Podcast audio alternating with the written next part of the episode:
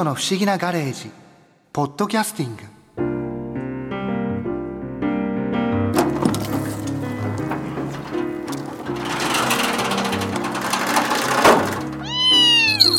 こんにちは。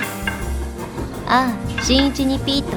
ボッコさんピザみたいな生地を丸い棒で伸ばして何やってるんですか？N 博士に頼まれてそばを打っているのよ。これからこの生地を薄く四角く伸ばして包丁で細く切るの。肝心の N 博士は？美味しいそばつゆが必要だと言って便利カーで岐阜県関市のスケロクという店まで譲ってもらいに行ったわ。あその店行ったことがある気がするな。あでもなんでまたいきなりそば打ちなんか？いきなりって空き芯が出回り始めたから今年のそばの味を真っ先に楽しもうとしているんじゃない？空き芯そばの実は成長が早いから7月と10月の年に2回収穫できるのよ。で夏に収穫されるのが夏芯秋に収穫されるのが秋芯よ。秋に採れる新そばってことですか？そう。日本のそばの42%は北海道で作られているんだけど北海道の秋そばは9月に入ったら収穫できるの。これは北海道産のそばの実で作ったそば粉。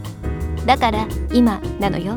ああ思い出しましたよ岐阜県のスケロクって昔便利カーで N 博士と一緒に行ってタレントの松尾隆さんからそばの話を伺った店ですよ。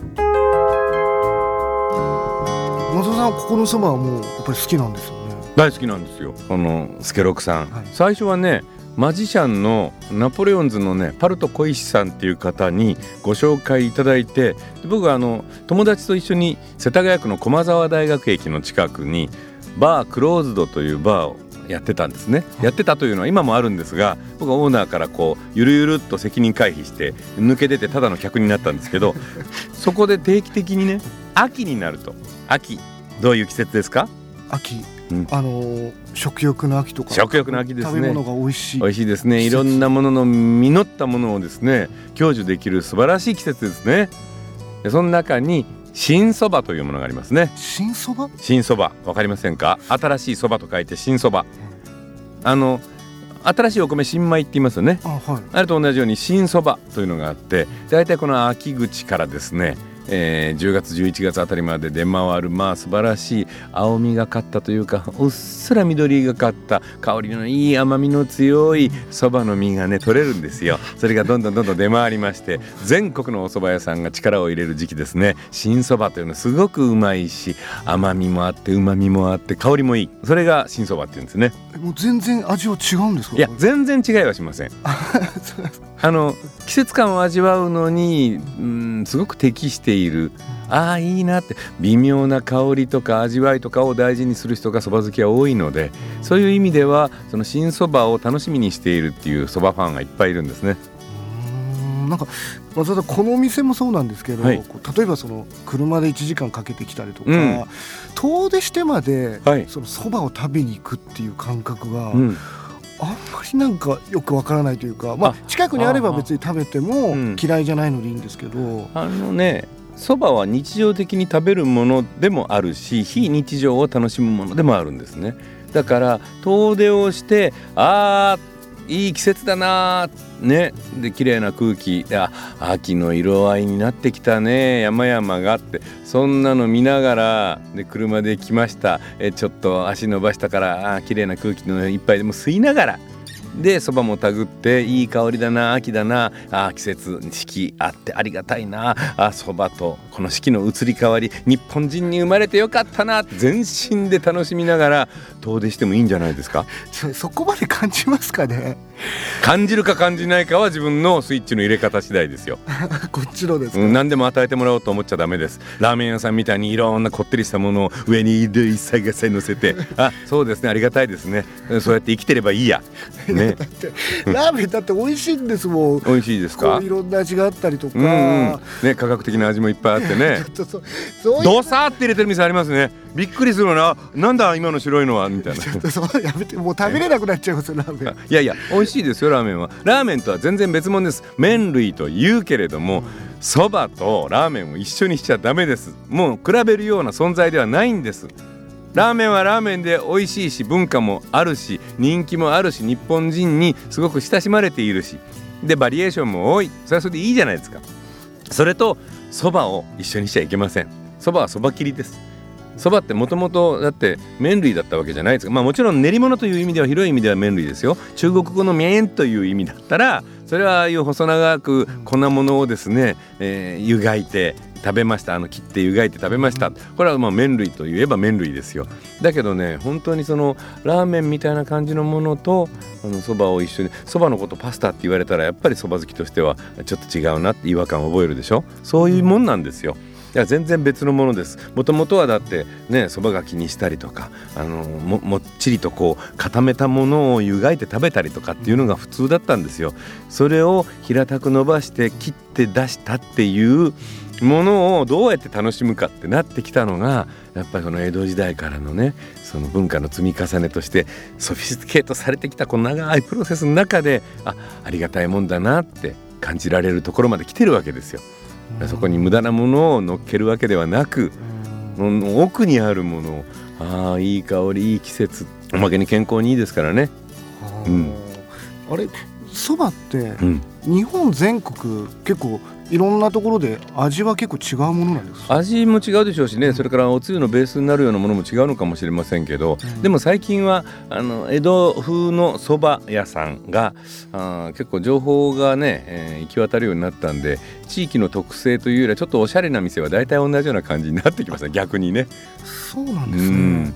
ただまあやっぱりその、えー、伊豆しそばとかあの出雲のね割りごそばとかですねうんあのいろんなお蕎麦があっちこっちにありますしまたあの静岡なんかだとねわさびの産地ですからねわさびを、うん、効果的に楽しんでもらえるようなものもあったりとかね。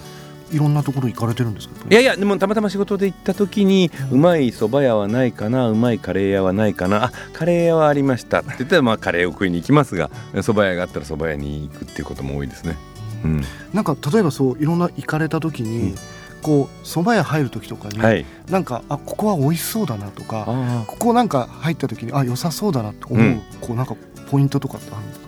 あこれはあの好みですからそれは正解かどうかは別として、はい、あのもちろん見知らぬ土地に行ってですよ。そこの店のことを知らない場合に限りですけど表にあの出前のバイクがあるとちょっと避けるかもしれませんね。それは、ま出前のバイクがあるっていうことは伸びることをいとわないお蕎麦屋さんってことですから。ただ伸びにくい打ち方をしてで出前にも耐えるようにして町のお蕎麦屋さんとして親しまれているっていうところも正解なのでそこはそこで大事にしたいですが旅先で食ってあっていう時には避けるっていうだけで、はい、それがまずいって意味じゃないんですよ。はい、うん、もうそれぞれ違うってことですね。そういうことですね。役割が違う。今ここでここのそばを食べる必要度は薄いかなっていう判断を自分なりにするだけなんですけどね。うんあの松尾さんこうあったかいお蕎麦とかも食べられます？食べます。何でも食べますよ、うん、それなんかそう季節によって、はい、冬はやっぱりあったかいそばの方がいいなとか。あのね大体僕蕎麦屋行くとあのおかわりをする人間なんですよ。最初にお腹を冷やさないためにあったかいそば頼むんです。僕の場合はですよ。僕はそうやって食べるのが好きだから、うん、だから天ぷらそばとか、うん、あの鴨南蛮とか、うん、そういうものを頼んでである程度お腹いっぱいにしておいてで次に冷たいのでつるっサクッといっちゃうね。うん、そんなにそばばっかり食べて、はい、飽きないですか飽きないのがそばなんですね。飽きるのが麺ですね。うん、あったかいそばもあったかいそばで、また楽しみ方はちょっと違うんですかあったかいそばでもまあ僕はあのあったかいそばの場合はあの歯ごたえみたいなものは割と早くに、まあ、ゆるゆるになっていくんでできるだけあったかいうちにもう届いた瞬間に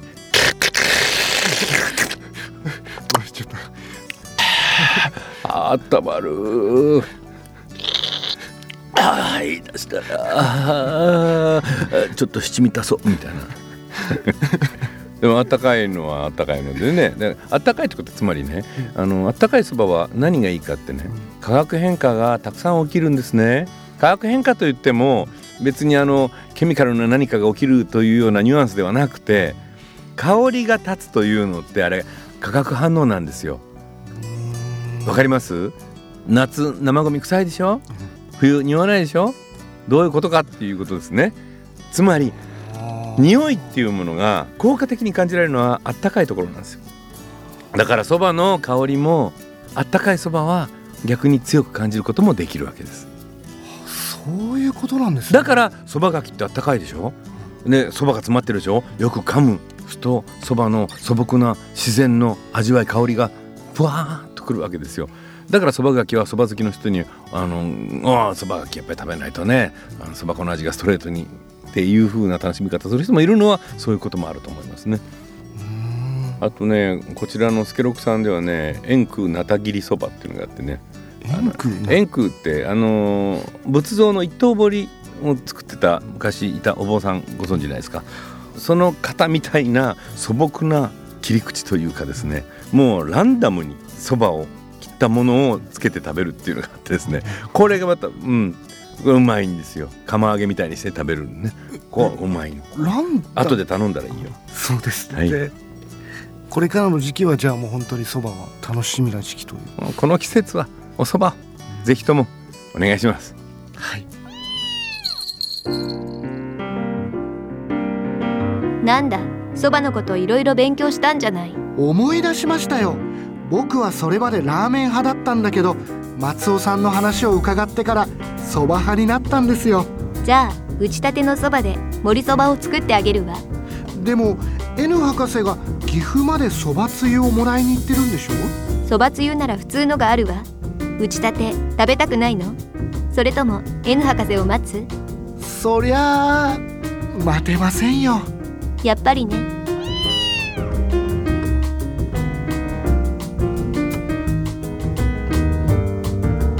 ピートの不思議なガレージ。